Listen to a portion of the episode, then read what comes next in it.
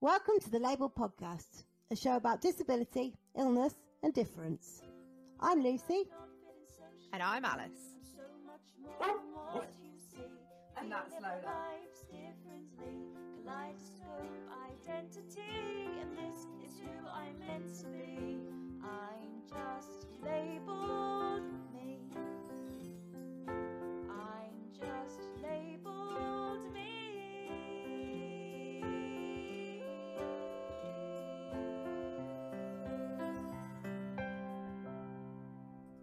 Hi guys! Don't forget in this episode, I might swear, Lucy might cry, and you can check out details of the trigger warnings on our website. Thanks for joining us today, Jessica, for this episode of lABLEd the Podcast. It's very nice of you to join us. No problem whatsoever. Thank you for having me. Not at all. I wondered if you could perhaps start off um, the episode just by talking about your disability and or health condition, please. Yeah, sure. So um, I have something called Marfan syndrome, which I was diagnosed uh, when I was very little. I believe I was three years old. Marfan syndrome is a disorder of the connective tissue, so it affects quite a lot of different parts of your body, kind of the structure of how your body works, and internal organs and things like that. So. Mm.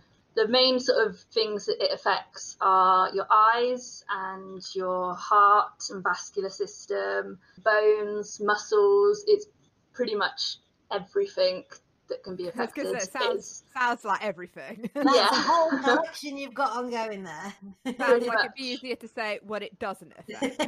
yes. yeah, so with with me, what I've noticed the most with it is obviously uh, being very tall. I'm six foot one.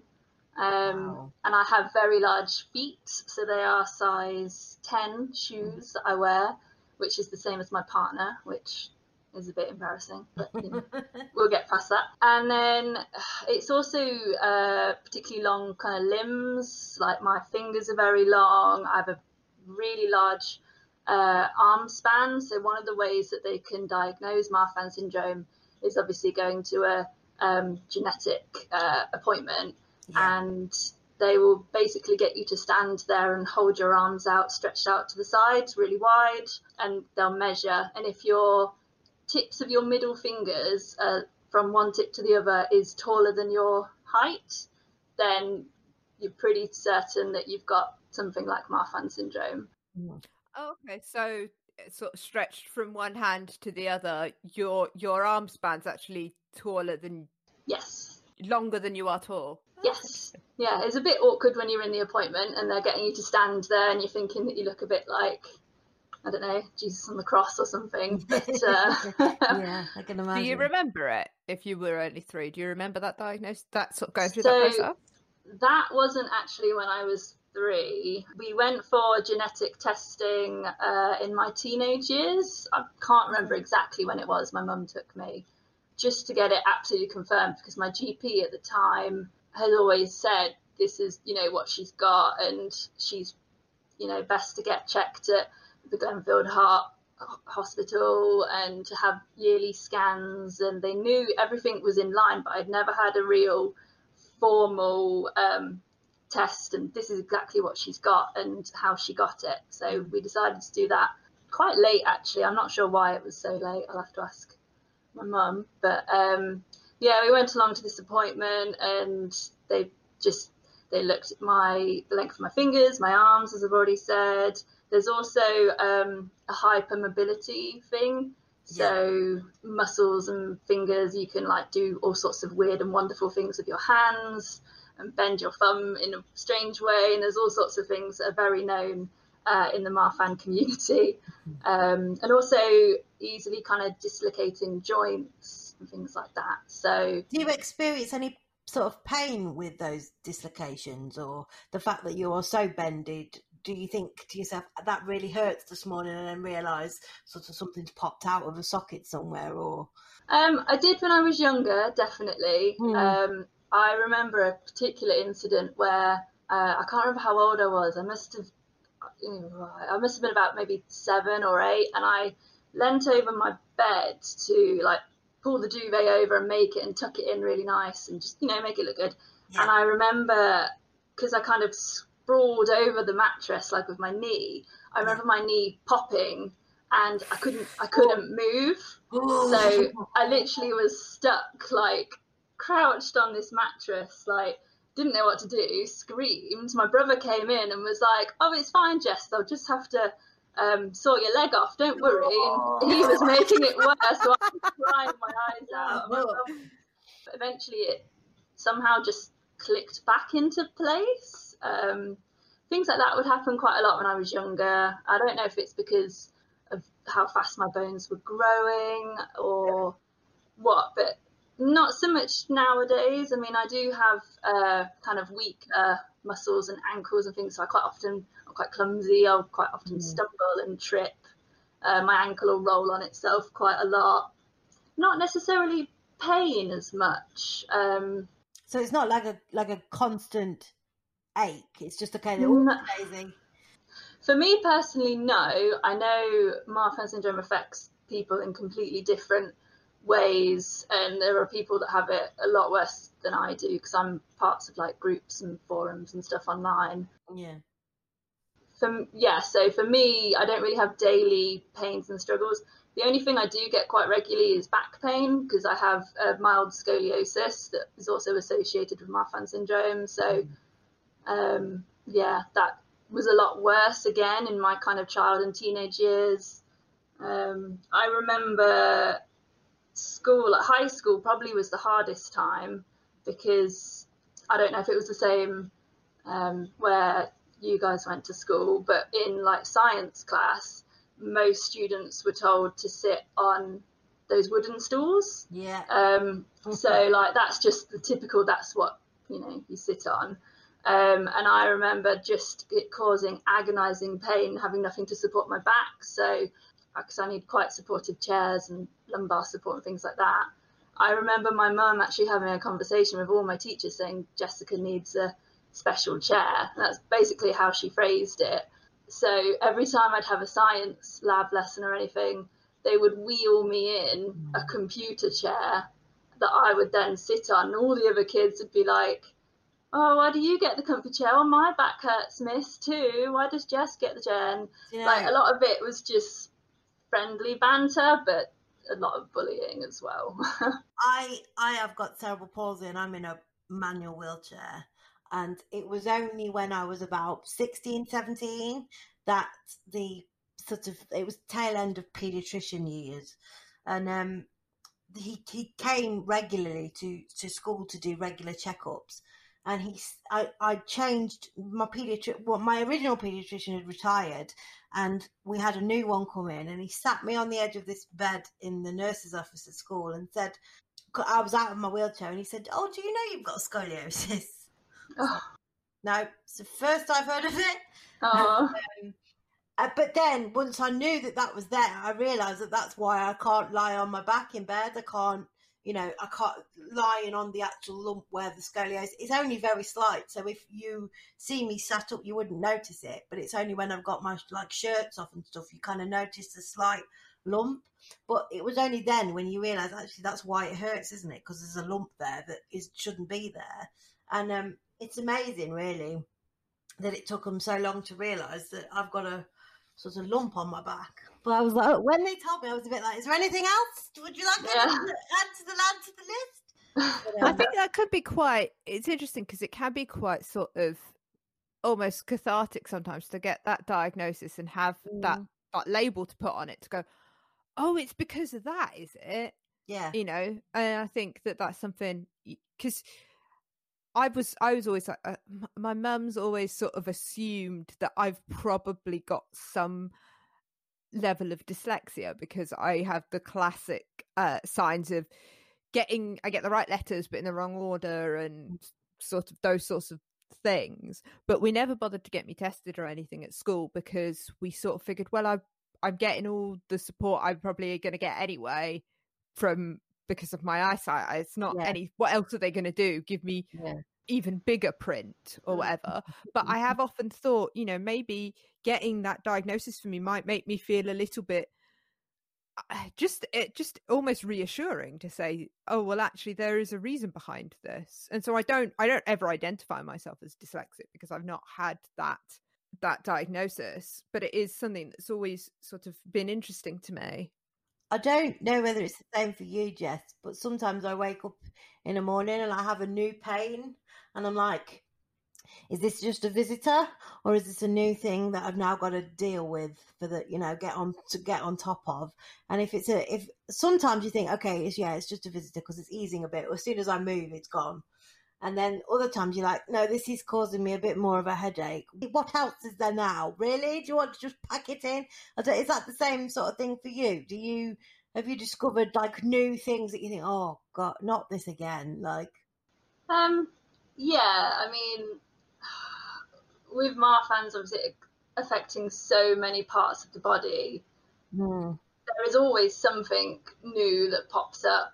And I've, after some surgeries uh, that I'd had, there was quite a lot of uh, fluid retention, and that's a whole new thing that I'd never experienced before. So I had quite swollen legs for a while, which was very painful, and that comes and goes. So sometimes it's fine. And then other times I have to wear one of those um, uh, compression stockings. Like a flight sock. Yes, yeah, yeah, yeah. Um, which are not fun, but they No. do the job. So you have to kind of grin and bear it. yeah.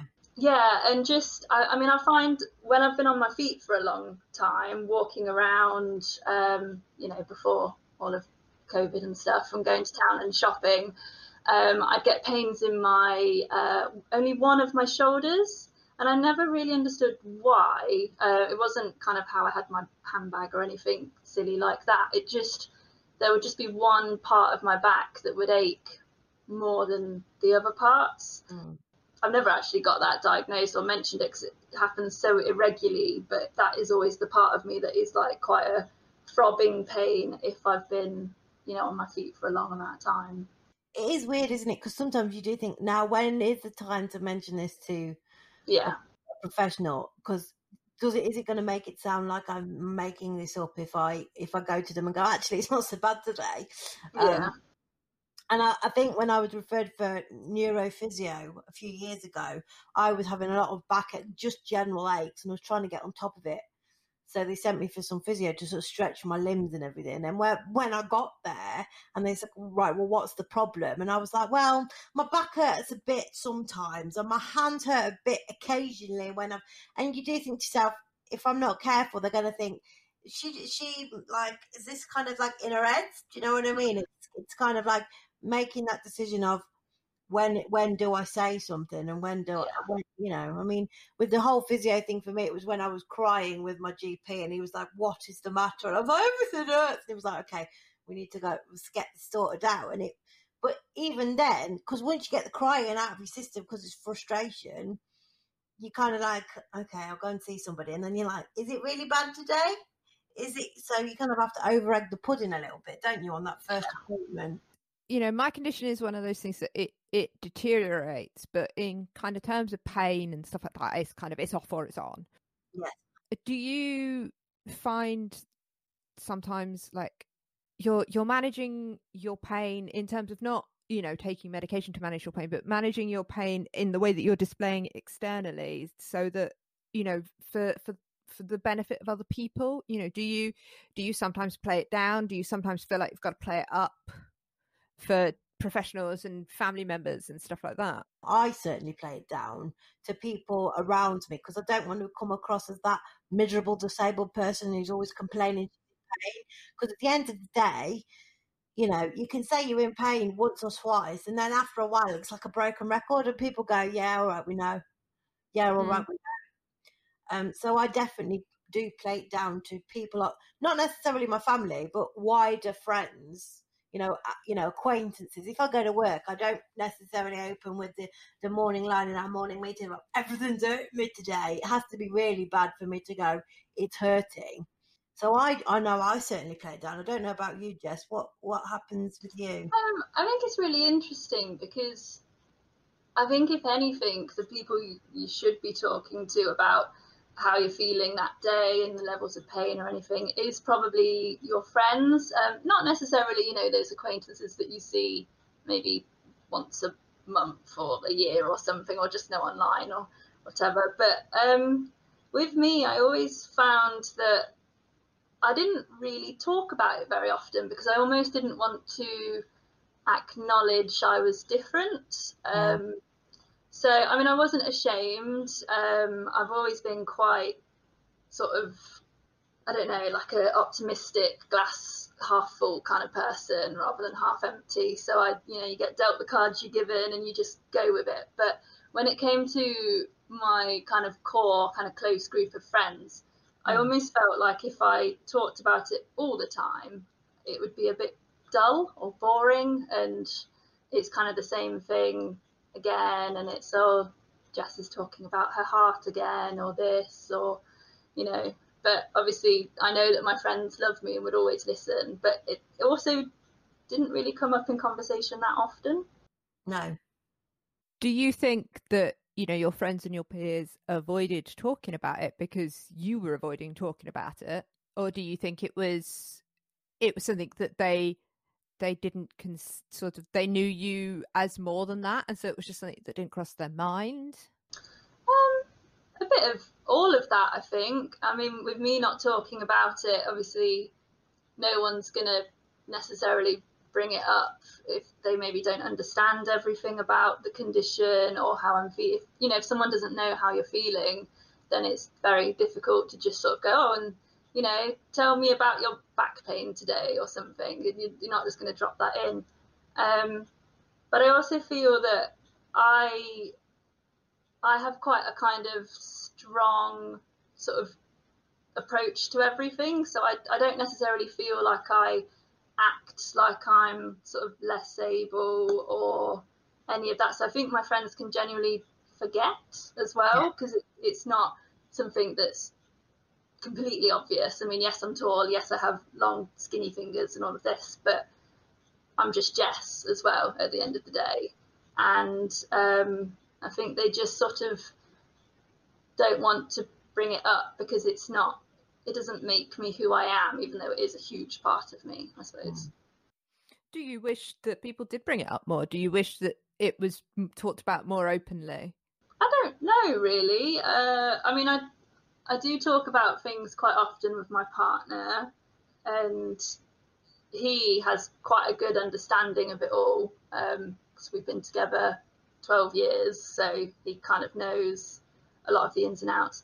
Um, with my friends, I mean, I've had friends I'm still very close to for like half of my life now, like a good 16, 17 years. I've known certain best friends, and they've seen me through all sorts of scary health issues and hospital stays and all sorts. So, um, yeah, I mean, for them to have a bit more of a knowledge of Marfan syndrome, I suppose, would be interesting. But I don't know, really. It's it's hard to think about that. You say in your um, pre-record form that we send out to all our guests before we actually sit down and have an interview that you don't necessarily call yourself disabled.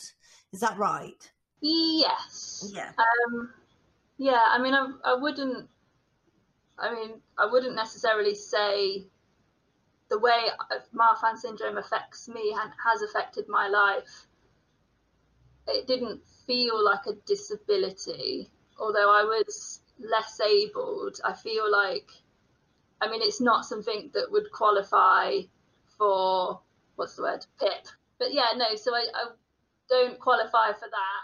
Um, although there was a time when I think we, we looked into it and we tried, but like I said, Marfan syndrome affects people in so many, So many different, different ways. levels. Yeah. There are people with Marfan syndrome that do get PIP, and um, rightly so, because they can't stand up for how, however long or work a job or anything. And I'm quite lucky in that respect. So Mm. and I'm quite active, so I feel like disability that doesn't quite fit me, if that makes sense.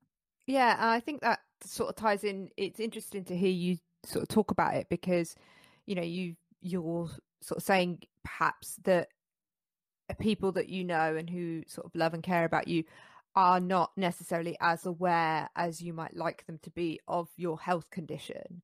Do you think that is partly in response to the fact that you don't you don't identify as disabled and so you almost don't feel as though your experience of that health condition is such that you know you you should be if you, if you're not identifying as disabled you sort of essentially there's not really a gray area so you're identifying as not disabled. So do you think that accounts for part of the reason why you know your some of your friends and loved ones don't necessarily always consider the difficulties that you have? Potentially. Um i mean my my mum in particular would say that i don't have a disability. Mm. um, even though she probably knows more than anyone kind of the struggles and what I've been through and how it's affected my life and impacted everything I do. I don't know, I just I just think like the whole sort of pigeonhole and categories and you know terms of disability and things. I just I suppose for me, I always think there's somebody worse off so for me to call myself completely disabled, and whereas I don't obviously qualify for PIP and I don't have a blue badge or anything, I can't park in the disabled car parking spaces and things like that. So I don't know. I would, I definitely am.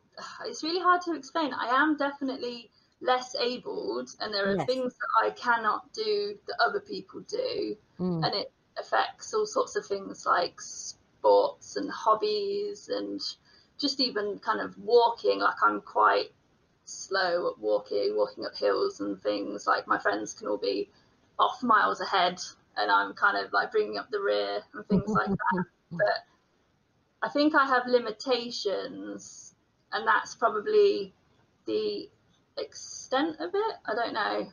I am disabled, so I'm in a wheelchair. But you can see that I'm disabled. I can't walk, at talk, can't stand on my feet without falling on the floor. If I was to let go of the thing I was holding on to, I'd end up on the floor.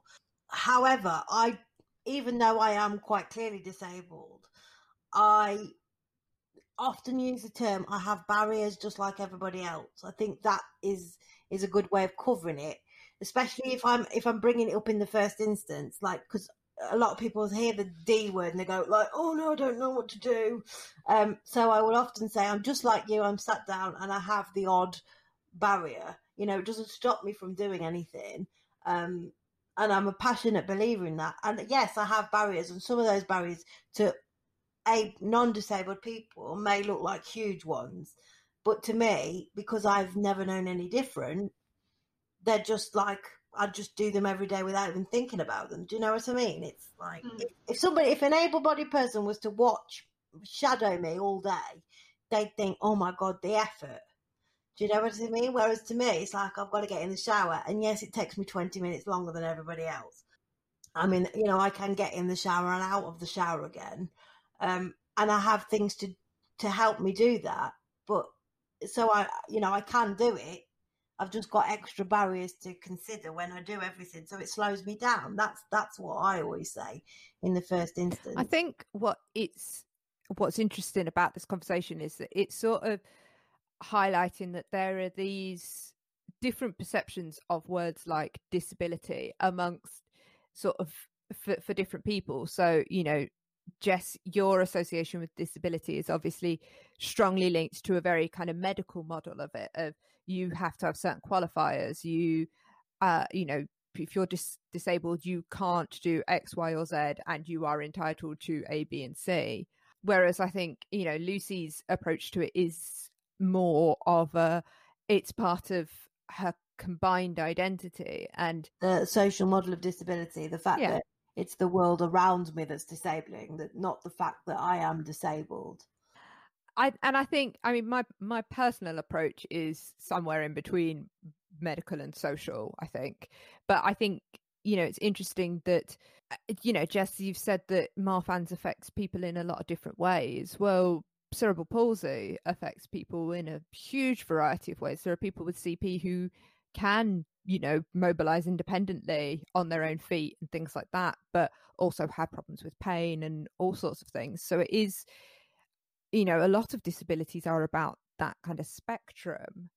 And I suppose it's just very interesting to sort of interrogate that that difference between how you each interpret that word because ultimately you know that's the whole point of what we're sort of trying to explore here is what these labels mean and i think that it's interesting for somebody like lucy who has a very visible disability to be more accepting and welcoming of the disabled label than somebody like you, Jess, who perhaps has to work harder to say, actually, I can't do this. Actually, I need help.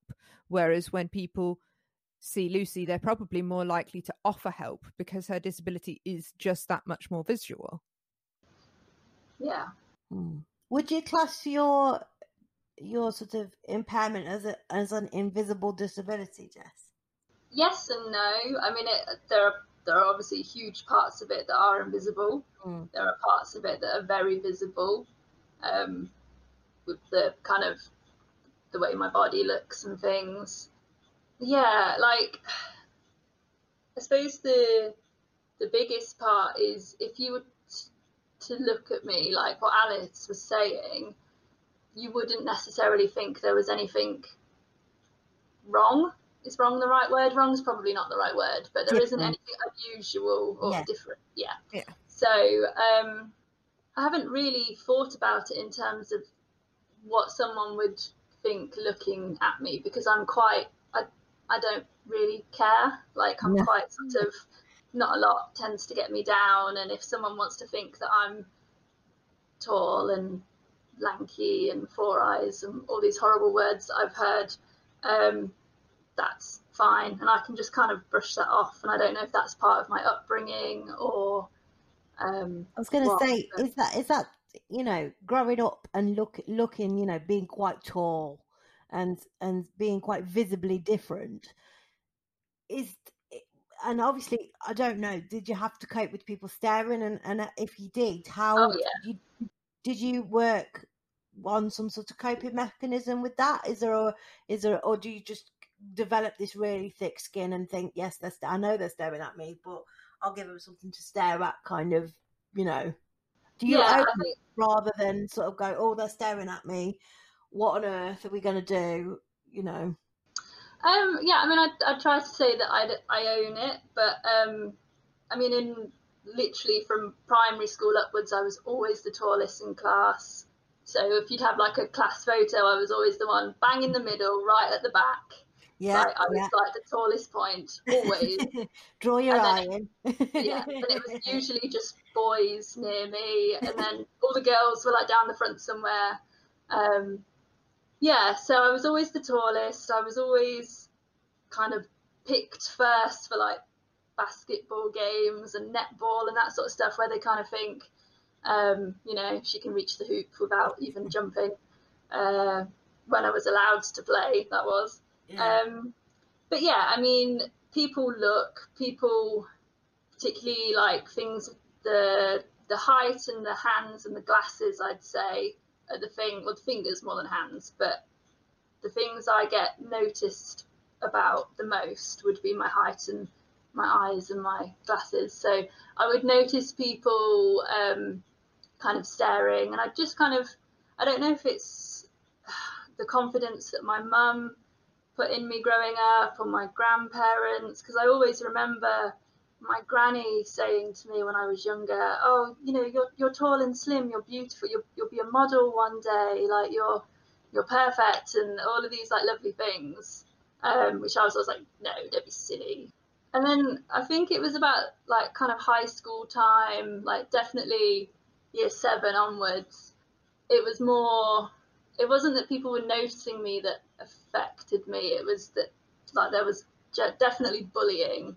I was bullied quite badly in school. Um, luckily, never kind of violently or anything like physical, like abusive or anything like that. It was just name calling and words, and you know, I've already mentioned a couple of them, um, like lanky and four eyes and that kind of those horrible. That could be the stuff that sticks with you the longest, though. The Yeah. kind of the Yeah. the mental and emotional bullying, psychological is the word I'm looking for. Psychological bullying. Yeah, definitely. And those those were more the things that I felt like I needed to build some sort of coping mechanism for, as you say. So, Mm. Um, I, I don't know. My mum actually, I I know I've mentioned my mum a lot. um, but I mentioned to her quite recently that I was bullied quite badly in school. Uh, and she was very surprised because I was always she she said to me I was always very happy and cheerful and friendly and I didn't show it. So So, did you make it a conscious decision, like not to tell parents that you were being picked on or bullied, or Or do you think you just left it at school? Do you think it was something that you were able to compartmentalize and go, well, this is this is a, a school thing, and actually at home I'm I'm welcomed and cared for. yeah, yeah, I think definitely like I just tr- tried to forget about it. Didn't mention it. It wasn't it wasn't on such a bad scale that I ever had horrible thoughts about anything. Um, but no, I mean, I just I don't know if I was just very thick-skinned or I just had a really group, good group of friends around that would take my mind off it. And then I think the more I didn't react to any kind of name calling or bullying, they did start to back off and they you know they'd find a new target and um, things like that. But then i also realized that i developed quite a um, good sense of humor. I feel like i yeah, was always the funny one in the group like I've, i'm quite sort of out there and a bit silly and you know i was also a bit larger when i was younger so i was the kind of funny fat friend that's Right. kind of yeah You you do hear a lot as well with a lot of comedians and things like that. I've been doing some work on a comedian for a show that we're doing later. Um, that you know, a lot of comedians say, "Well, I was bullied, and so I started making them laugh so that you know they'd laugh instead of yeah. hurt me."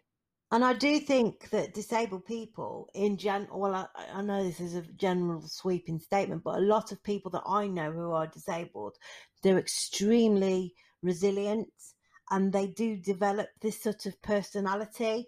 I mean, my best friend will say, I know when you're nervous because it's like joke, joke, joke, joke, joke every five minutes.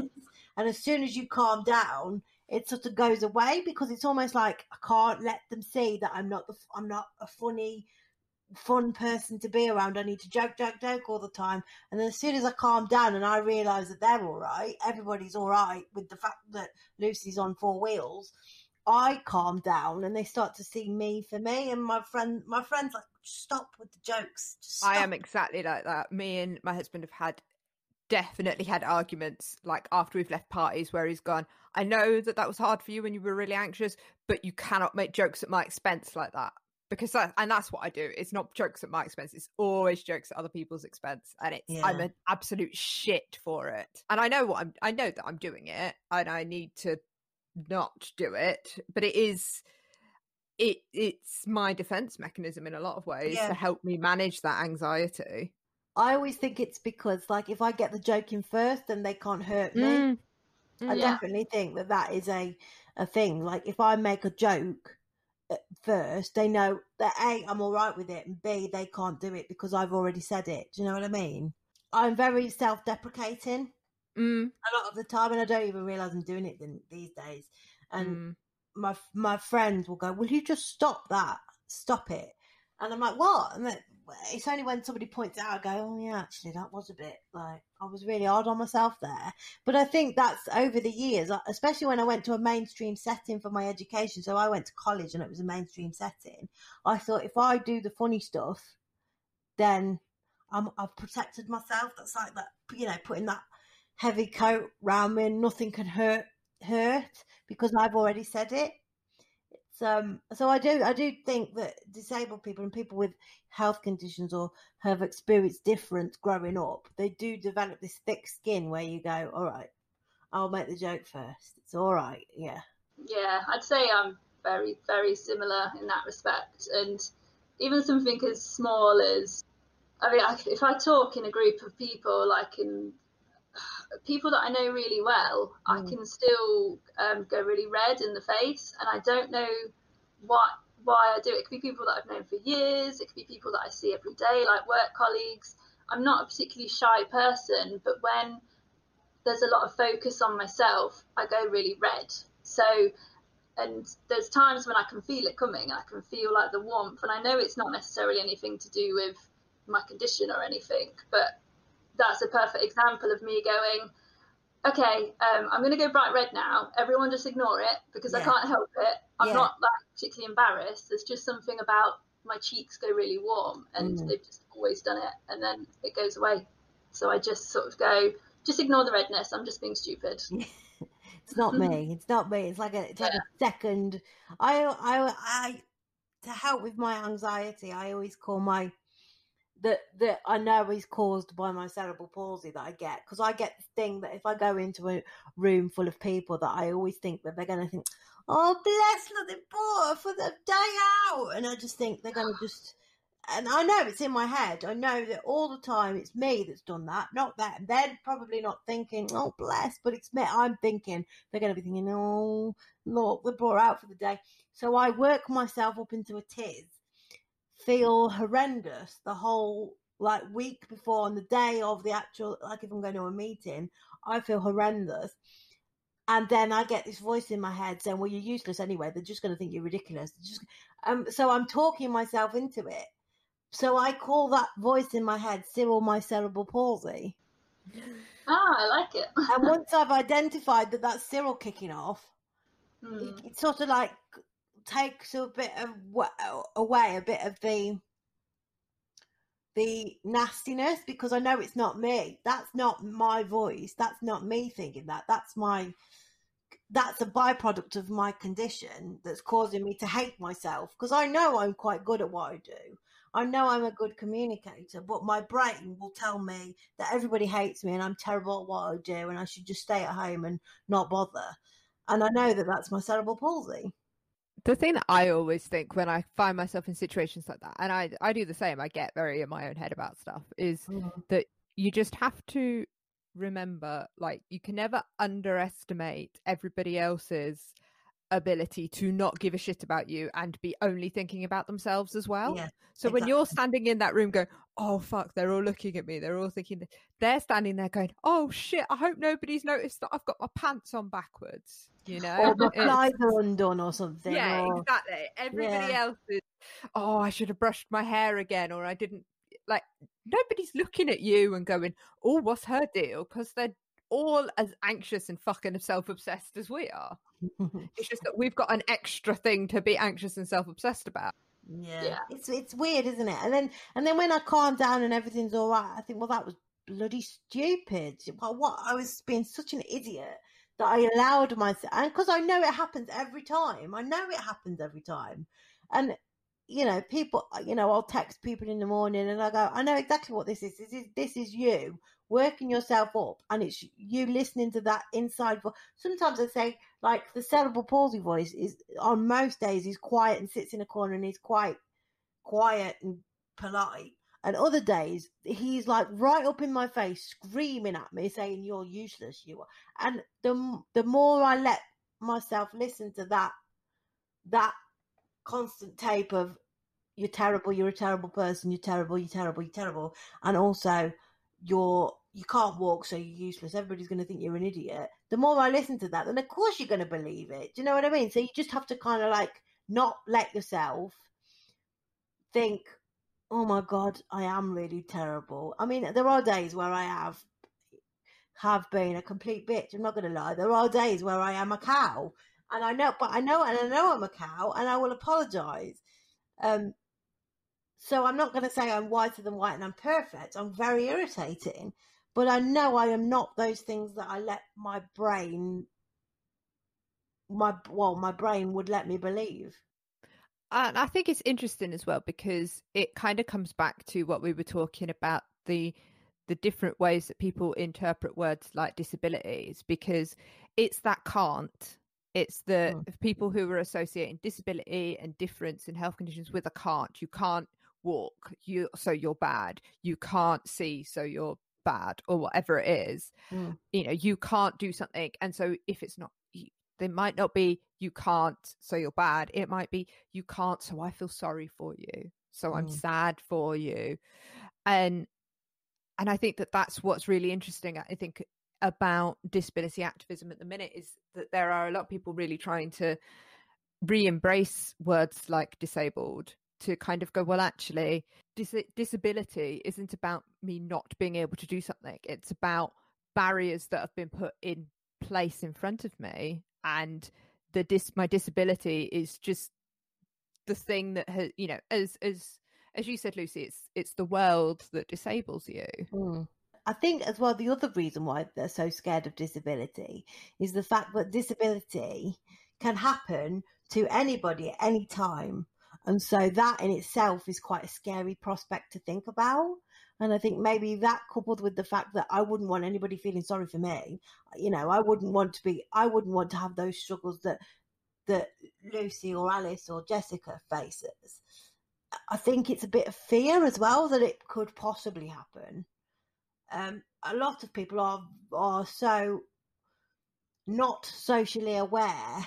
I think, Mm. um, and that misunderstanding and misinterpretation of what disabled people say, especially with the online activism. So we will raise an issue specifically on Twitter or something, or we'll have a conversation, and you will always get one individual who just doesn't understand and will twist what we say. Like, oh, like they'll say, oh, well, calm down. Oh, well, calm down. And you think, this is like the tip of the iceberg. this, mm-hmm. is, this is the one thing that I am most calm about. This is the tip of the iceberg. And I think that, that so there is that element of fear. It's fear, misunderstanding, and just not misinterpretation. I think that's what it is, is the, the, the seed of it. And then there's lots of different offshoots that it's a big thing that, and I don't understand why it is so scary. I don't understand why people don't embrace difference as in a disability difference.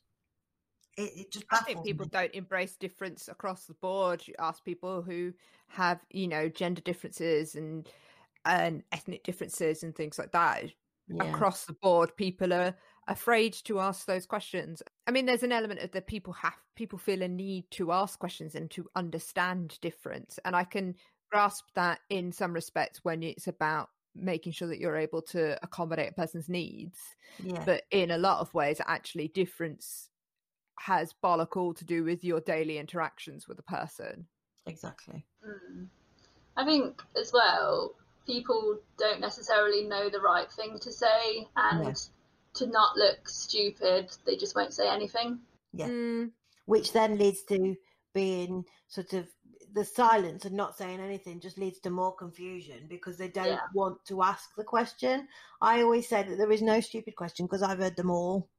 So I I spend you know when I when I'm on Twitter I am very open and I'm very honest about the struggles I have because I think if I can be that one person that that that somebody sees on social media that is being quite honest and open and saying ask me a question it won't offend me because I've heard all of the questions um and if I don't want to answer a certain question, I won't answer it. You know, I just pick through the ones I want to answer. It doesn't mean to say that I am completely available to everybody all of the time, but I do think, I think it helps. I think it helps me really because I feel like I am helping the bigger picture by being that open and honest person and not being defensive when I know that people ask a question and it may not come out quite right. They may not have worded it quite right. I know that there is no malice behind that question. They are just curious and they would rather know, but they don't quite know the language to, to, to use. So I will then answer their question and say, but maybe don't say, maybe don't broach, if it was somebody else, don't broach the subject by saying, like, what's wrong with you then? you told an interesting story about your when you wrote to um oh what's her name dame Tanni Grey Yeah. Thompson. Yeah. yeah um you know might be worth retelling that story because i think that's an interesting one Yeah, so I, when I was about 40, 13 or 14, I, I wrote a questionnaire and sent it off to Tanni Grey-Thompson for a for the school newspaper. I think it was a school newspaper. Because I think you said at the time she was basically the only other disabled person that Yeah. you knew in the world. It was, it was that and Stephen Hawking, and I didn't stand a cat in Elston Stephen Hawking. Um, and she was, she was growing up. She was the like poster girl of people with disabilities. So I wrote to her and I basically said, "Could you please fill this this questionnaire out um, for our school paper?" Not thinking that I would ever get a reply, and she did. She wrote back. She sent it back, and I'd written a question, and I can't exactly remember the word of it now, wording of it now but I'd used the term wheelchair bound because I didn't know any different. I'd always, you know, we'd use wheelchair bound, and I'd never, I'd never taken offence at it because I'd just heard somebody say it and gone, "Oh yeah, well that's what must be what they call us." Mm. Um, so I wrote wheelchair bound, and she crossed it out and put um, wheelchair user. So I can thank Tanni Grey-Thompson for the beginning of my uh, disability education around language. Because But I think I think that says a lot that you know a wheelchair user who was thirteen or fourteen who had always gone to schools full of other children with disabilities and support needs was actually found herself in that position of using a word that a, a lot of other disabled people would go well actually i'm not all right with this word Mm. so, you know, that fear, as much as I understand that fear coming from the non-disabled community, it's it's amongst everybody. You know, we all put our foot in our mouth sometimes. Me especially. I'm always doing it. yeah, it's it's quite it's not it's not an exclusive it's not an exclusive thing that just able bodied people do, disabled people do it all the time. Um and it is a question of just asking that question, like, what is it I call you? Is not an offensive, you know, what would you like to be called? We put that on our our pre recording forms, don't we? What is it you would like to be referred as? It's just a polite question, and it might sound direct and, you know, centuries ago, asking what would you like to be called would have been probably considered rude. And I think it's just breaking that barrier down and saying, look, what is it? What is it I call you? Well, and it's really interesting. You look across the forms that we've got back, and the responses that we've got have come really across the board. You know, we've had some people, you know, for example, it's what what do we call you? And it's people named Jessica has said Jess. Whereas yeah. there have been some people who've said, "What what do we call you?" And they've said, "I have cerebral palsy, so you can describe me as a wheelchair user or something like that." It's really interesting how people mm. use, you know, it's open to different interpretations to different people because, and I think that says a lot about that person's sort of understanding and approach to that question. Is well, what what do I call myself? In a lot of ways. it didn't even really cross my mind that you wanted to know anything other than like what name because obviously people have like nicknames and things so i just Mm. assumed jess Mm. jessica that's fine but now you've kind of mentioned it i know um, with marfan syndrome that quite a lot of people identify as marfs Mark, Okay. Which I think is quite. I'm quite happy to identify as a Marf, and I have, you know, you, you say kind of like Marf power, and you say Mhm. I do whenever I do anything on social media with it, I do kind of identify as that. But then there is a huge um, community of Marfan syndrome um, people that they hate the word Marf. They think it belittles the condition and it singles them out as different and everything. So I think it really just depends on kind of your like you were saying like your view of um you know who you are and what you identify as and I think a lot of that's influenced by your experiences as well. I think if you've if you've had a lot of negative experiences with your health condition, i.e., you've been in and out of hospital, you perhaps haven't had all your needs met, you've been very poorly, then I can understand that you might be like, well, actually, going around saying, "Oh, I'm just a Marf," is Yeah. not not representative of actually some of the trials that you've had to yeah. go through. I think Yeah. it's very interesting because I know that you know you have had to go through some big medical sort of experiences that you are happy to identify yourself with that sort of I don't want to say flippant. You're you're happy to identify yourself with a casual term like that. Yeah, I think now definitely more than ever really. Like definitely more than I used to. I've done a lot more kind of research into it because I had like a basic knowledge of Marfan syndrome growing up. Like I wanted to kind of know why I was a bit different and my mum would obviously tell me certain things and there was a huge amount of um, medical jargon and stuff that I didn't understand at my appointments. So my mum would then obviously kind of spoon feed it to me a bit and explain what things meant and what was happening. Um, and this was all before the internet, when you couldn't just Google yeah. stuff. You were reliant on, you know, Open reading. And... Yeah, yeah, yeah, yeah, definitely. And I think as well, like having the the surgeries that I had, and with them being so kind of out of the blue for me, I mean, they were and they weren't. I was always told that aortic surgery was possibly on the cards for me, um, mm-hmm. having the diagnosis of Marfan's, but they also said it would happen in the teenage years. And I managed to get to kind of uni and nothing had happened. There was no kind of issues other than like needing strong prescription glasses and painkillers now and again and stuff like that. I, I lived a relatively normal life, quote unquote normal, but yeah, um, yeah so um, it could have been a lot worse. And then it happened. Um, it happened to be November uh, 2013. I went for my annual um, ECG heart scan at Glenfield Hospital. And uh, I've been going there since I was a baby, pretty much. Um, and they're brilliant. They see me every year. And it just, it was nothing really out of the normal. Um, although I had been experiencing like slight chest pains.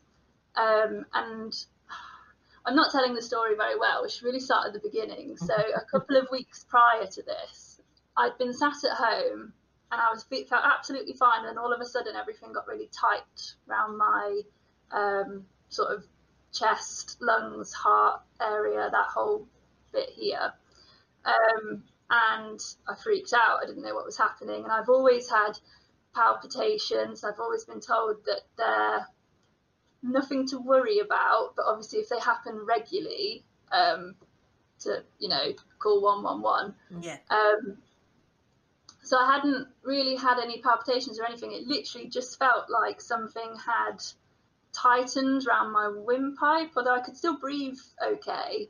But everything just felt really close inside. That's how I describe Bit it. Close for like, comfort. yeah, yeah. kind of like squeezing a balloon, I suppose, is how I'd describe it, or like stretching it. I don't know. Yeah. Um, but basically, we rang uh, an ambulance. They, they decided to send out an ambulance to me and they checked me over.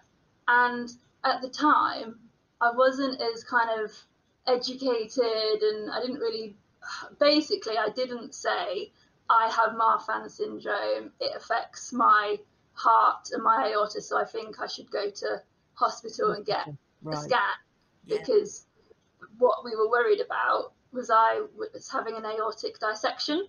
which is a huge part of Marfan syndrome. That's like the biggest um, worry, basically. Okay. Uh, I didn't mention any of that. They just said, well, we can't really find anything wrong with you. Your blood pressure's fine, your airways, your breathing. Um, but if you do want to go to A and E, obviously go, but we can't take you, kind of thing. Um, so me and my partner trundled off to A and E. They couldn't find what was wrong. They didn't do any scans or anything, and at the time, and I really cross at myself, and I know my mum's definitely cross at me. I didn't really get the kind of warning lights of I have Marfan syndrome, I have a heart condition, this can like rupture, this can tear, blah blah blah. I need an ECG. So nothing of that was said, and I don't blame myself for it, but I really wish I'd known more than I do now, and I, would have just put two and two together because it didn't feel like my heart. It wasn't like a heart issue No. in my brain. Yeah. It feel So like you that. you think you think that happened because of a kind of a lack of your understanding. It wasn't Yeah. a sort of a denial thing. If you're going, I don't want to this to be Oh. my heart. I'm not going to bring it up. No, because if I'd have actually said like, I have this condition, please can I have a scan? It would have got caught much sooner, but I it, I just didn't connect the dots. Mhm. Um, and the person I did see was in the ear, nose, and throat department, and they continued to want to put a camera up and down, like up my nose and down.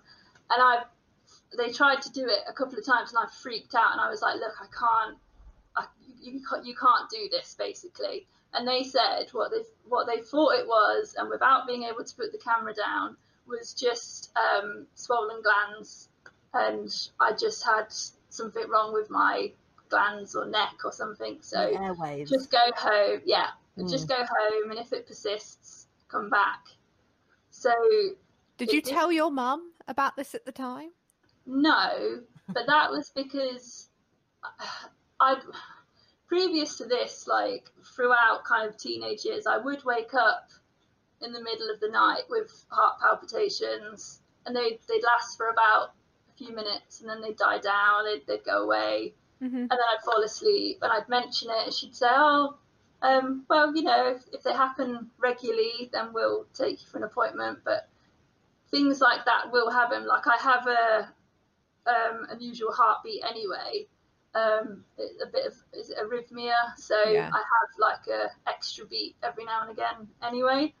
Um, so I just kind of got used to things being a bit strange inside. If that makes Yeah. No. I, I understand. I get flashing lights, so, and sometimes they're really bad, and Mm. sometimes it's not really anything. Um, but if I, you know, my other half has, has asked me about it before, and I, if I told you every time I saw flashing lights, I'd be every four or five minutes going, "Oh, they're back," and they're Yeah. gone, and they're Yeah. back, and they're gone. You know, in it, yeah. I was just going to say very similar to that. Like it, it was more regular for me to have something irregular happening than not. So I didn't tell her, and I had work the next day, and I went to work, and I feel like I just started a new job as well at the Mm. time. It was a dream job that I'd wanted for a long time, and it was quite a physical job, which anyone with any understanding of Marfan syndrome that's not really something that we can do. it's not really in our wheelhouse of uh, difficult things to do. I mean, office and admin and those are the kind of things that are in the books of Marfan syndrome. Of these are the kind of employment opportunities you should like outsource and things like that and look for. This but that kind of sustained physical work Yes. is not yeah it's not No. not a, So in a book um, I got quite recently, it basically said, don't try and be an Olympia Olympic athlete. Don't try and be a builder. Don't anything who lifts works with heavy machinery, anything like that. Bit of a party Um, pooper, really, isn't it? to be fair? Yeah.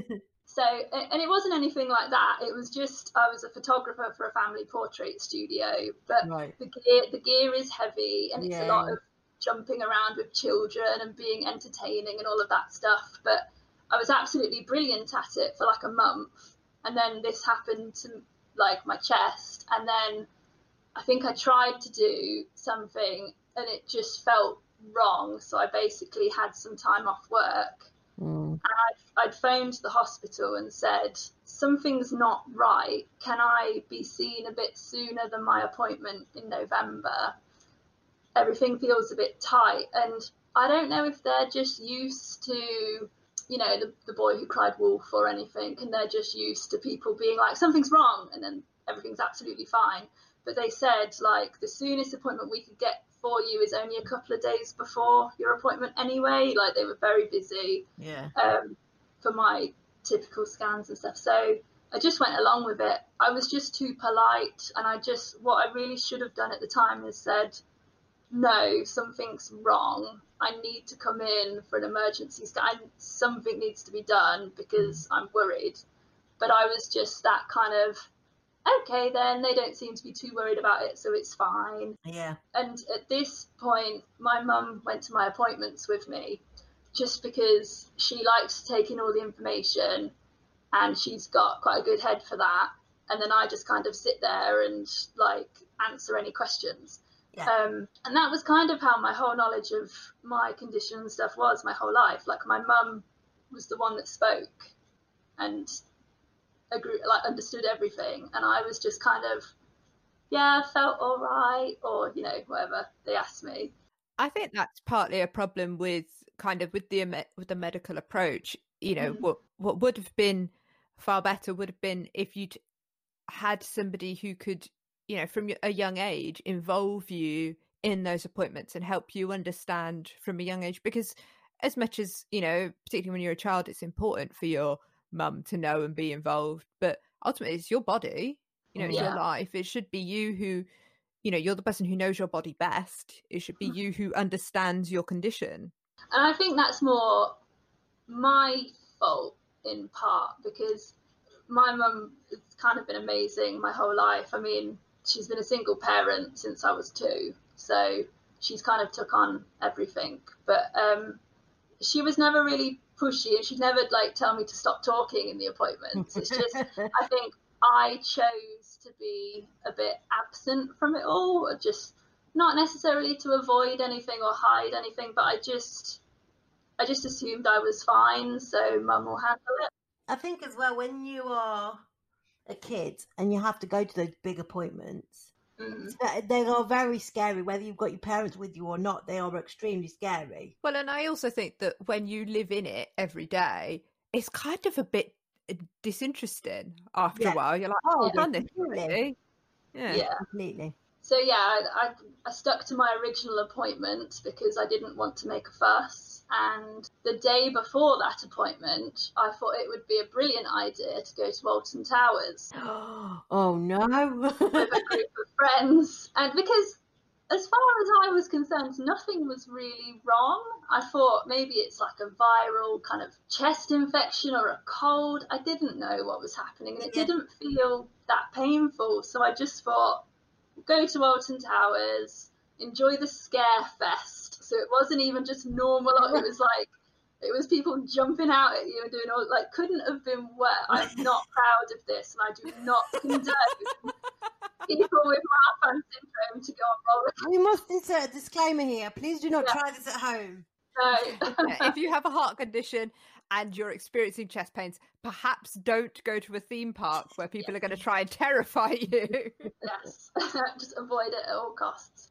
I mean, somehow, luckily, I was fine and spent the whole day, and there's a lot of walking and excitement and anything. But yeah, and then went to the appointment at the hospital the next day.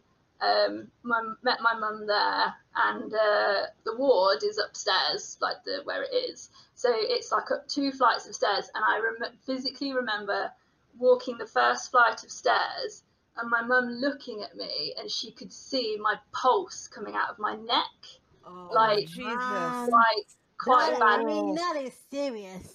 yeah and she sort of said like how long has this been happening and i was like um nearly three weeks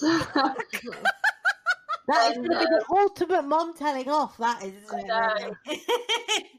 and They tell you if you've had a cold for more than two weeks that you should be Yeah. worried. So if your heart's been beating out your fucking neck for three weeks, You're Yeah. beating out of your neck. yeah and um we went we went in they saw me and all i can remember is because it's um it's the ecg and it's the echo um as well so they do and i've had this since i was a baby every year so i'm absolute pro at it it's like the little sticky wires on Yeah. you and they do the readout of your heart and then they do the one with the uh, the jelly and the ultrasound Mhm. so they do that. And I just remember the woman who's normally really chatty, who does my ultrasound, being really quiet. And I didn't know why. And I just thought, oh, maybe she's having a bad day. And she, she walked out of the room. I got dressed, got all the jelly off me and everything. And then I remember then we went in to see uh, the specialist, my the doctor, cardi, cardiac specialist. and it was a new guy.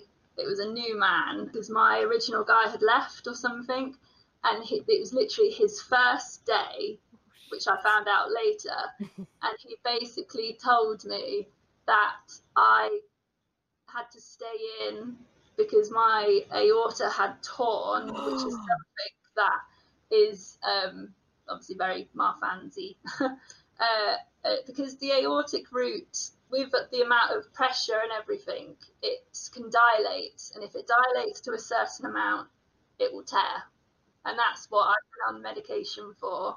You you went to Alton Towers. Yes. I mean, my God. yeah, I didn't know. and yeah, I mean it's it is a joke every time. Luckily, it can be a joke because I am still here. but every time we even mention it or go to a hospital checkup or things now, because they still obviously happen, it is like, oh, and you know, she went to Alton Towers the day before, and I'm sat there like, sorry. You're never going to live that down. I mean, sod Bear Grylls, to be fair. I mean, that is like. Yeah. yeah, and I just remember his his name was Dr. McDonald, and I, he was very Scottish. And I just remember in his Shout accent, out Dr. McDonald. uh, I just remember him saying, "Yeah, you can't go Christmas shopping with your mum. You need to stay here because your aorta has torn. We need to get you in for emergency surgery." I mean, what a first day. Yeah, Fucking hell. You're not going to forget that in a long time, are you, really, to be fair? Yeah, he's probably at dinner parties going, and then there was this fucking lash. She'd been to Alton Towers. He's been dining out on that story for years. And then Yeah. I saved her life. Yeah, and I just remember one of the lovely cardiac liaisons coming out with a wheelchair and him saying, Come on. And he was so lovely. And he just said, Come on, then, let's get you in this chair and get you down to where they prep you. Yeah. And they obviously put all the stuff in you. And I just, it didn't seem real. Like we were, we were going down corridors and things, and it just, I didn't feel like anything was happening. No. I remember sitting, sitting on the bed, getting like the pre-op kind of stuff happening to me, and my mum said, "Where's Rob? Like Rob's my partner," and I said, "He's at work," and she's like, "I'm gonna ring him." Because he probably needs to be here. Yeah. And at the time, he worked in retail. So, so unbeknownst to me, she'd rang him. He'd got in a taxi, got to the hospital. He came in. He had a little bit of time with me before I was taken off to surgery. And I'm trying to remember because there's been a few surgeries. I think this one was the one that was 13 hours long. Oh Home. Holy. I mean, I think it was definitely over 10 hours. do you think that because it happened so quickly, it was quite a good thing because it, gave you, it didn't give you any chance to dwell on anything? Yeah, I mean, it didn't give me a chance to kind of run away. Um, yeah, I mean, I was stuck there and it was happening. It was it was terrifying though of course it was, of course. like I didn't know what to expect. I didn't know if I'd make make it or anything like that. But then, oh, that was just like that was the beginning. Like it was it was that surgery, and because it was such an emergency surgery and they weren't necessarily prepared for it, they did something that would fix fix it for a bit. Right, so it was it was a, it was a bit like getting sellotape out on the phone when the phone's falling apart. Yeah, but Yeah. in in the shape of like I think they use pig for want of a nicer word. It's like They um, do. I've I've literally just heard read about this in a book. There is a kind of there's part of a pig and a cow that is ideal. It's a ligament that's ideal for use in um for t- basically tying around aortas. Yeah. Yeah. So that's what they did. Alice is training to become a heart surgeon since I spoke to her this morning. no, I just I happen to be reading a non. I can also tell you, uh, I have a lot of random biology facts out of my my non-fiction book I've been reading. Did you know that giraffes are the only animals that are sometimes born with and sometimes born without a gallbladder? And they don't seem Oh. to have any idea why. What am I going to do with this information, Alice? What? Might come in useful at a pub quiz sometime, a really obscure pub quiz. this is this is a new feature called Alice tells us. Random shit Alice knows. what were we talking about? I can't even remember what we're talking about. Oh, pig. Uh. Jessica's major heart surgery. Let's get back to that. Yeah, I mean, I am getting to the end. So they they did the quick fix, and then they said you're going to need more surgery um, in a couple of years, but that needs to calm down. But what I didn't know is when they'd done that surgery, they then did an MRI scan just to make sure everything was looking good and everything was where it Yeah. should be yeah. and they found um I didn't know, but they found something else wrong with me. I had an abdominal aneurysm, so which is also kind of partly to do with Marfan's and also just a bit bad luck. Um, but it basically described it as it looks like a water balloon, uh, like part of your abdominal aorta. The bit Mm. it, it's kind of right at the bottom of your uh, ribs, a bit lower than that actually um, had swollen and it was going to explode if they didn't uh, do oh a Oh my god. It sorry if it's a bit graphic. No, no, it's But- not. It's shocking. It's not graphic at all. Within two weeks of the first surgery, I was then transported in the middle of the night to a different hospital here in Leicester. Please tell me it was by helicopter. No, it was an Oh, ambulance. man. It was pretty cool to go in an ambulance, I must say. That's my first time. Did you have Only the time. flashing lights and everything? Did you have the Ninas on? No, because it was like it was like three in the morning, so no. Which is a shame. yeah. Um, I also remember they drove down the road that my house is on, and I remember kind of looking and being like, "Oh, I miss my cat." but then, yeah, so I went to the second hospital. Had a few days stay. They scheduled in the um, aneurysm uh, operation, which was ten times worse than the open heart surgery. So the open heart surgery, actually, I didn't really feel anything. I wasn't in particular pain. It was probably the amount of morphine I was on. Um, and like, I feel like we should make clear at this point when you say you didn't feel anything, you mean afterwards. You weren't awake during either no, surgery. no, no. God, do you know? Thank you for clarifying that, Alice, because I actually Sorry. thought she was lying awake. Like, No, Oh fuck no! no, I was No, open heart surgery. Crack your fucking rib bet- open like they're doing an autopsy. Yeah. Oh. Alice, I've got to have my tea later. Stop it. but yeah. So after they'd sawn my rib cage open, uh, Mm. and then done the first 12, 13 hours, however long it was, and then um, they like pinned it back together. Basically, I, I believe my rib cage is like part metal and it's like conjoined together. Um, anyway, and then yeah, so I had the the second surgery. So within four weeks, I'd had two massive open surgeries in my kind of torso, and that second one was much worse. And then I went to stay with my mum for a while, and she was brilliant, and my friends were brilliant, and they'd come and see me and everything.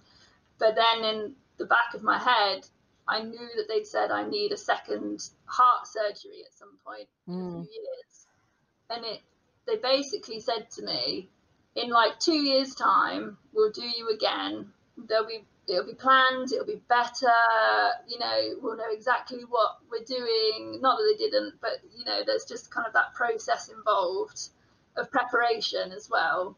And I just remember them saying to me, Don't do anything too um obviously don't go to Alton Towers. Um, don't, don't do anything that's going to be too much of an exertion. So my job role had to change a little bit. I mean, obviously had quite a long time off work anyway, um, but I basically was just waiting for this next operation, and then that happened in April 2015, which was nearly two years, and then that one was the planned one, and that was the more interesting one because that's the one that I think has properly saved my life, prolonged my life as well. Um, because they did a procedure and I got to choose what part I got. So I could still go for the kind of um, natural, kind of fleshy pig heart pieces, Yes. or I could go for mechanical. Um, and they explained to me very clearly if I got a mechanical heart valve, Mm.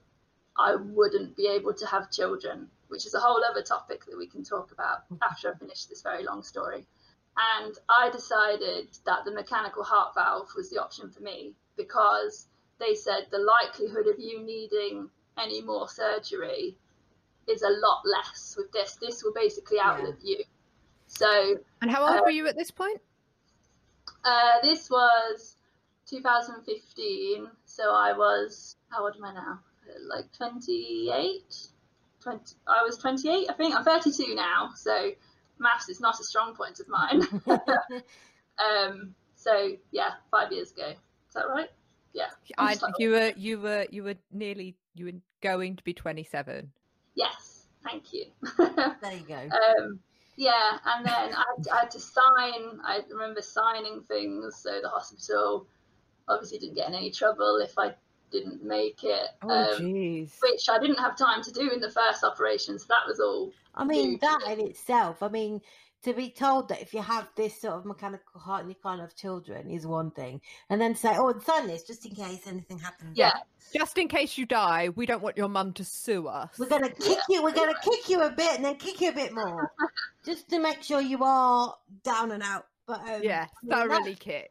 That's an incredible i mean i don't want children and i made a, decision very early on that i didn't want children and i think partly part of that decision is because i am in a wheelchair and i would find it very difficult i, I find it very difficult to look after myself never never mind another child but to have that decision it's you know it's either this we could we could do it like this and you could have children or you could do it like this and not have children that is a huge huge decision to make at such an early age as well i mean just around the time when you may possibly be thinking about families so it it was and it wasn't, and we can come back round to that in a minute. But it definitely was. It was interesting having the power to choose because my mum, and she wanted me to have the natural kind of cow bit. I'm sure there's a proper word for it. I can't remember what it is. So Isn't it I apologise for saying yeah, bovine. Yeah, I apologise for saying pigs and cows. But Hey, uh, call, call it what it is. yeah, so she wanted me to have that just so I had the option. Mm. But all I could think was, I don't want to go through this again. No, I I possibly will have to anyway, but if it can be kind of less likely, I'm going to choose that option. And that operation went really well. And that one was, I think, eight hours or something. But then the interesting thing about that one, and we are very near the end of my operation bit. Um, the interesting thing, they, I remember them, because I was hooked up to a machine that was making my heart beat for me in the ICU, and I remember them um, coming in, the big team of doctors all stood around the bottom of my bed, and they wanted to see if my heart would beat for itself. And I remember them turning the um, dial down off to see if my heart would kickstart yeah and I was sat up, and I remember just literally they turned it, and I went, I literally flopped downwards. I could feel all the life coming out of me, and just literally going down. Um, and then they were like, "No, no, quick, turn it back on, put it back on." And they, they literally turned me back on. turn it back on Yeah, Like, like, Pretty much. like those lights on a dimmer switch. You turn it down, Yeah. you turn it down, you turn, and it goes off, and you go, "Oh no, turn it back on again." It was exactly like that. And I just, my mum was there for that bit, and she was just, in, she was a state. I You'd, I'd be fucking hysterical. I'd just be screaming. Oh and it was literally like a few seconds. It wasn't like they left me there for ages. But they they tried it a number of times to see if my heart would start because I was in ICU for probably a, a week, and they normally like to get you on the ward within a couple of days because obviously ICU beds are quite important for Yeah. people that are dying yeah um, or surviving. and they they came to me again and they said your heart isn't starting by itself. So what we're going to elect to do, obviously with your permission, is install a pacemaker. So I am a 32 year old with a pacemaker and a mechanical heart valve. So I think that's very interesting. Yeah. And then the pacemaker implementation was 10 times more painful than anything I'd had done before. It might have been that I was hysterical from like everything I'd been through. It might also be because I couldn't lie on my back because of the way they'd had to open my ribs. I was meant to be Oh, supported. yes.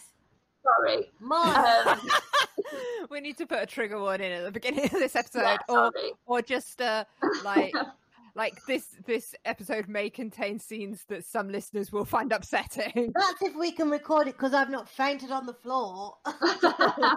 yeah, this is Um, the end of our podcast because Lucy is dead. and then the very the very last like gross thing is that for pacemakers you're awake while they're doing it Oh, what do they, how do they do it? so they numb normally it's done on your your left where your heart obviously is. Yeah. they they couldn't do it on that side for me because i'd had a blood clot a really bad intravenous blood clot in my left arm which had made it swell like a balloon from the first surgery. And they tell me that happened because my arm was caught underneath me for some of the operation. You know i mean I cou- uh, there was one point in those kind of two years where i couldn't lift my arm up to like brush my hair because my left arm was so bad. So they couldn't do the pacemaker on that side. Um, so they ended up doing it on my right. And all i can remember is they obviously gave me gas and air. Um, they injected me with like a numbing something. And then it just it just feels like a lot of pushing. Mm. that's all i can explain. But the pain wasn't from my from the actual thing going in. It was from my back and then also he had to put more injections in me because for some reason it didn't numb properly and all i can remember is you know those blue sheets that they put on um, Yeah. to do surgery and obviously they've got the bit open and that's the bit they work on and everything else has got like just a blue bit around it And there's a bit up so you can't see like what's going on. Yeah. Yeah. So to get the bit showing on my shoulder, um, the blue thing had to go over my face. oh no. I just had like this medical, I don't know what it is, fabric just over my face, as well as a mask giving me gas and air and trying to calm me down, um, as well as just a surgeon like pushing and put, and it was violent, like it felt like he was punching me, and I'm sure he was doing a very good job and was brilliant, but at the time I was like, please stop. That does actually sound like some sort of like torture technique that they use to get information out of people. It, that is it horrendous. like that. Yeah. Yeah. And um, it, it's basically about the size of two two pound coins on top of each other is attached to part of me on the inside. And then it's got little wires that go, and obviously it's a pacemaker, so I'm sure you probably know what they do. But Yeah. um, the wires keep your heart going. So that's over, and then they take me up to the ward. The next day, my heart starts beating by itself. So I now have a pacemaker for no reason whatsoever, Just an accessory. It's an accessory. Yeah. Mm. with a battery life of 10 years, and it works. It because obviously you have to get that. I have a checkup for that every year now Yeah. as well. Yeah. um, and they put something on you to make sure it's working and they can turn you on and off and stuff like that and they worked out that within since i've had it it's been used 0.01% of the time whereas normal people are like 90% of the time so I mean, yeah so it is doing something, but just not very often. i think it's mostly when i sleep if Right. if at all. Um, but yeah, and they can they can tell me when it's kicked in. There's also if I when I have to have MRI scans or CT scans, which I have every year, um, they have to turn it on for that because your heart needs to be pacing, and I'm not entirely sure why, but that might be the 0.01% of when so, it gets used. so it's actually it, you've never needed it. It's been turned on by Yeah. professionals, right? Yeah, pretty so- much. So you've just told us you've just spent 20 minutes telling us about I'm all sorry. this no no no no no all these surgeries and hugely invasive and physically and I think mentally traumatic and life changing and life saving and yet and yet things that directly link to your health condition and yet you don't feel as though you have a disability i just want to Yeah. kind of d- draw the the parallels there of going i mean your health condition disabled you so much that your your life was in danger seriously um yeah. They had to And turn the dial back up. Yeah.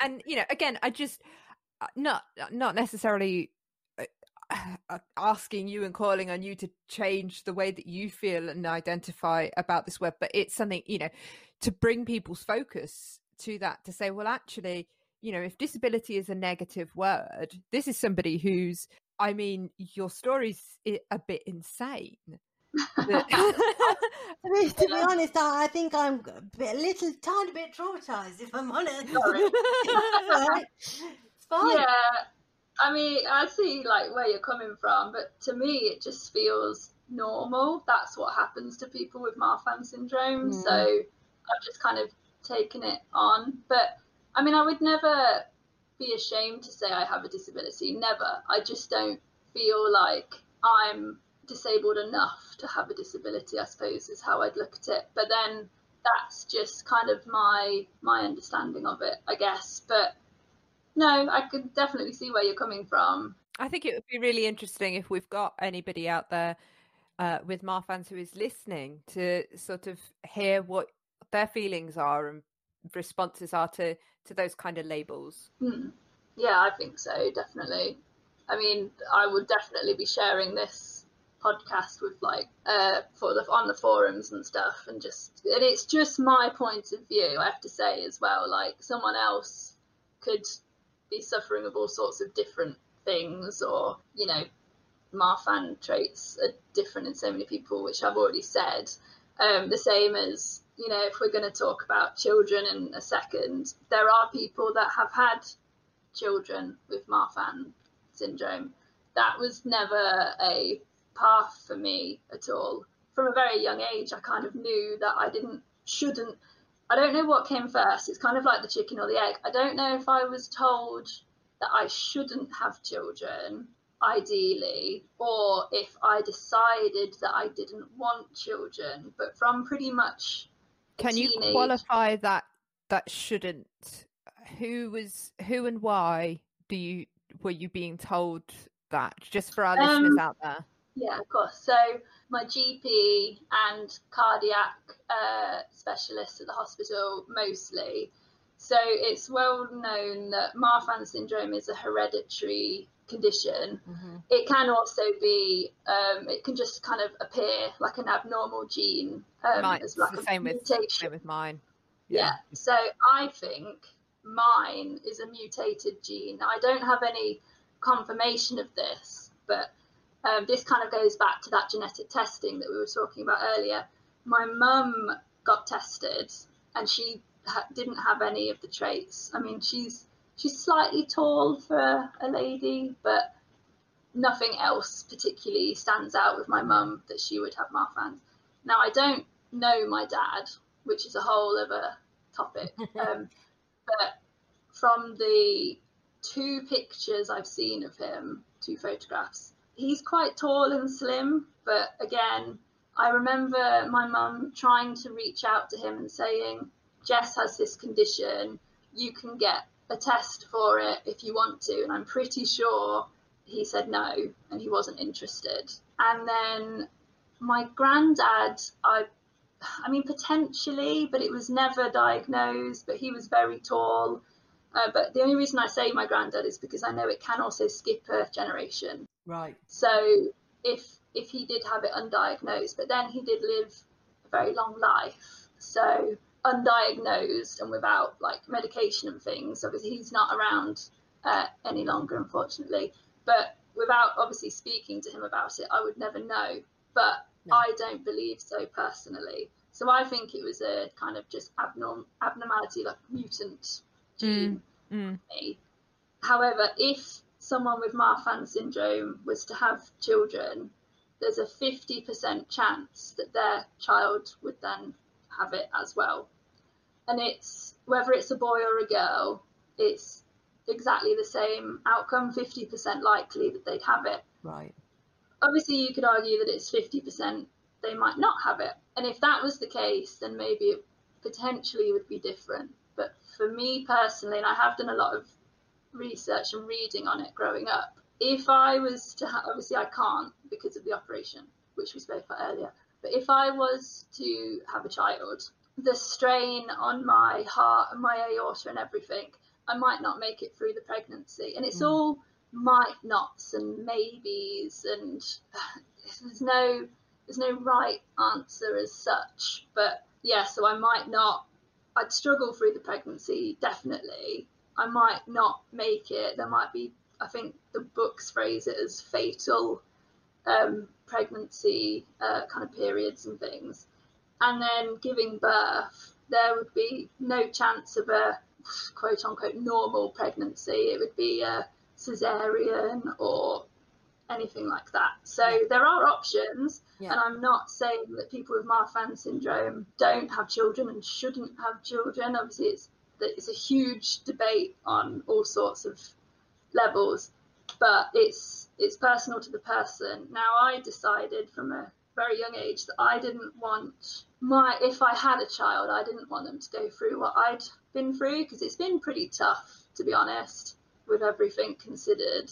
And I'm also just not very maternal. Like I don't I don't not like children, but I've just always not really been I've not really been that kind of oh look at the baby. So um I think as well, if you take the whole disability health condition Mm.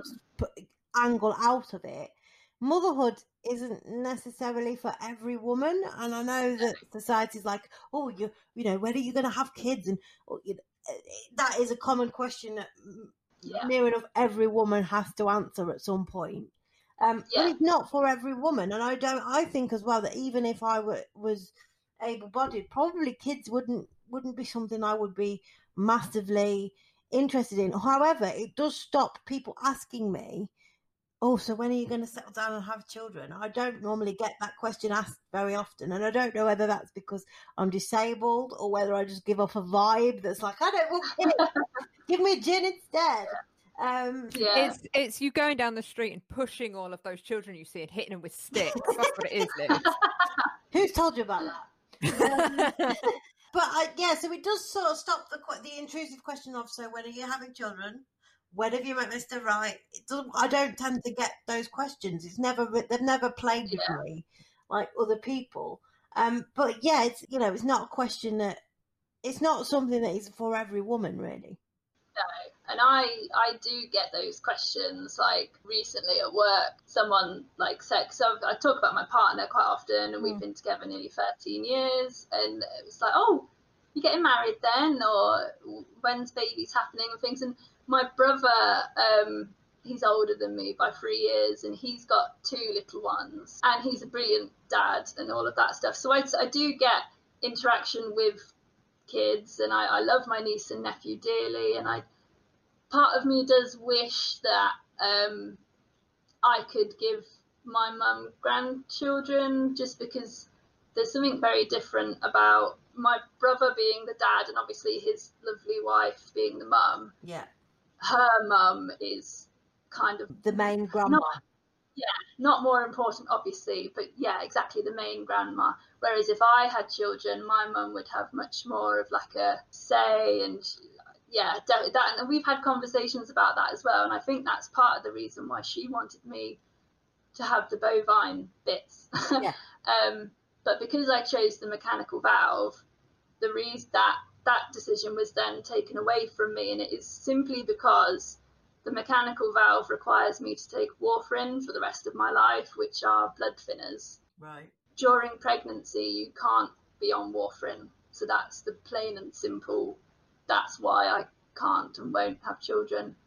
And obviously, then there are all the other options available, like adoption or surrogacy, or which are all brilliant options as well. And I think definitely for certain people, that's perfect for them. For me, it's just not. I mean, it sounds like kids were not really like Lucy. It's, it's just not something that is particularly for you. How did you know that? Was that something that you discussed with your partner before making the decision about the valve? Was it? How did you find people? You know, particularly being 26, 27, that experience of saying to people, actually, I've decided, and I know that means I can't have children, but this is, you know, was that something that you found difficult that people found difficult to understand? Well, with regards to my partner, I mean, when we first got together, obviously it was early days and children wasn't really mentioned for a while. And then I did tell him about Marfan syndrome quite early and I explained everything about how it can affect children and stuff, and they probably weren't for me. But then a lot of people's answers to things like that is, oh, yeah, but you might grow out of it, you might change your mind when you're older, and they're obviously valid opinions as well. But then I'm quite lucky with my partner because he he also doesn't want children. Now, part of me wonders if that's because I can't have children now, or don't didn't want children and wouldn't have children. Maybe he's kind of not gone along with it. Yeah, I mean, he he's adamant to me that he didn't want to have children. He still doesn't want to have children. It's not something in his future, and he gets a lot of enjoyment out of the niece and nephew and family and all of that stuff. But for us to have children, it's not. That's not on the table at all. Well, and I think that it's perfectly legitimate choice to say, yeah. actually, I'm happy to not have children if it means that I get to be with this person. Because if you if children were more important to you than being with that person, then you wouldn't have stayed with that person. Exactly. Yeah, and hopefully that's how he feels. But then I did, I do remember that I don't think he was there when I was choosing what valve to have. Was it uh, some... just put on the spot in the moment, sort of thing? They said this one or this one, decide. I think they they did give me about an hour, but wow he he was at work. He visited me every day. Bless him, he was brilliant. But he was at work, and my mum was with me at the time. Yeah.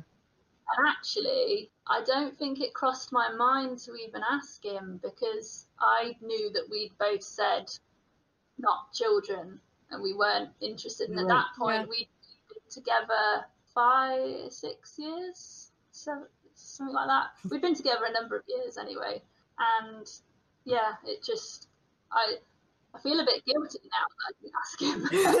but, yeah. I think it's pretty poor practice on the part of the hospital. You know, I know they saved mm. your life and everything, but there's a, you know, what if you hadn't been certain and they're like, you've got an hour to decide? I, you really feel as though, particularly if this is this was for the second planned operation, they should have gone. Oh, just an FYI, three weeks before we we saw you open again. Yeah, have a think about this. Yeah, not not an hour beforehand. Cue the countdown music and off I go, and I'll see you in an hour. Yeah, yeah.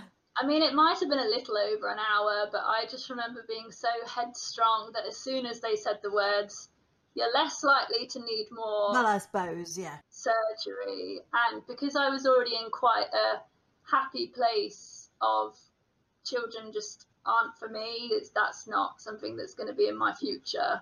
Mm. Then I think that made it easier to just make that decision. But yeah, it's definitely interesting. Yeah, I mean, it sounds like your for you the decision was about you, and actually you'd already decided about children, so that was kind of neither here nor there. Yeah, I think so.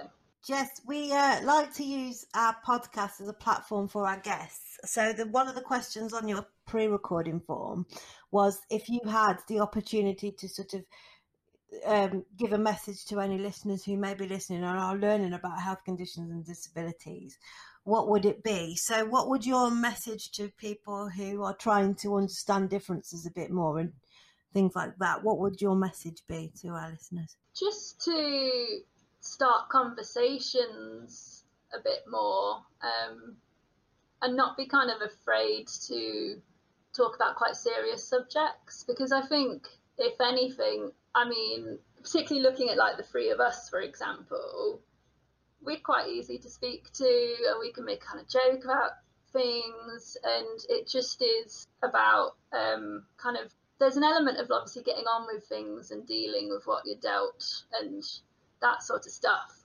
But then i just i believe that the more that people kind of understand and can kind of venture into those unknown waters of like right well i'd i'd love to know more about this or what does this mean for these kind of people and how does this impact their lives and what can I do to have a better knowledge and then also not necessarily help in any way because I wouldn't necessarily say that but I just the, the main thing I would say is to just acknowledge difference and just communication and just ask all the questions you can and just yeah probably that. That's brilliant. I think that's that's rounded everything up yeah. it's yeah I think that's really nice up. end nicely so uh thank you so much for joining us jess i hope we've not traumatized you or asked you too many difficult questions no not at all i think if anybody traumatized lucy i think it's you i think i'm gonna have a lie down with a cold drink or something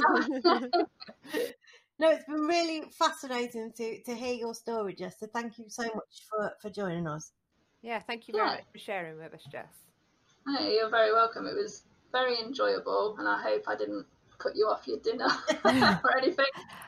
Is there any like social medias or anything you want to promote? Uh, the any charities that mean a lot to you? Anything you want to kind of just stick on the end for you know go and do this, go and follow this?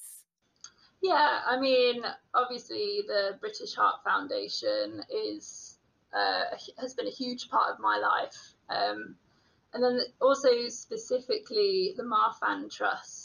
Um, they're quite a smaller charity, but they obviously specialise in people with Marfan syndrome. There's a lot of information if you headed onto uh, the Marfan Trust website, which I believe is just marfantrust.org. Um, yeah, and just Marfan's is quite unknown, so just go and have a little look and see, if anything's interesting, um, just enjoy reading about it because one of the most important things about Marfan syndrome is quite a lot of people go undiagnosed and they're just a bit tall or anything, and they just don't get the diagnosis that they need. About 200 people are diagnosed with it every year, so Wow. Okay. Well, we'll we'll be sure to put that out on all of our social medias and stuff as yeah. well. Cool. All right. Well, put a link on our website, as Philip Schofield would say. Thanks for listening to the lABLEd Podcast. If you like the show, please rate, review, and subscribe. You can follow us on social media at lABLEd Podcast. Our thanks go to our editor Adam Hull, our music composer Maisy Crunden, and our graphic designer Sarah Coley. We'll, we'll see, see, you next time. time.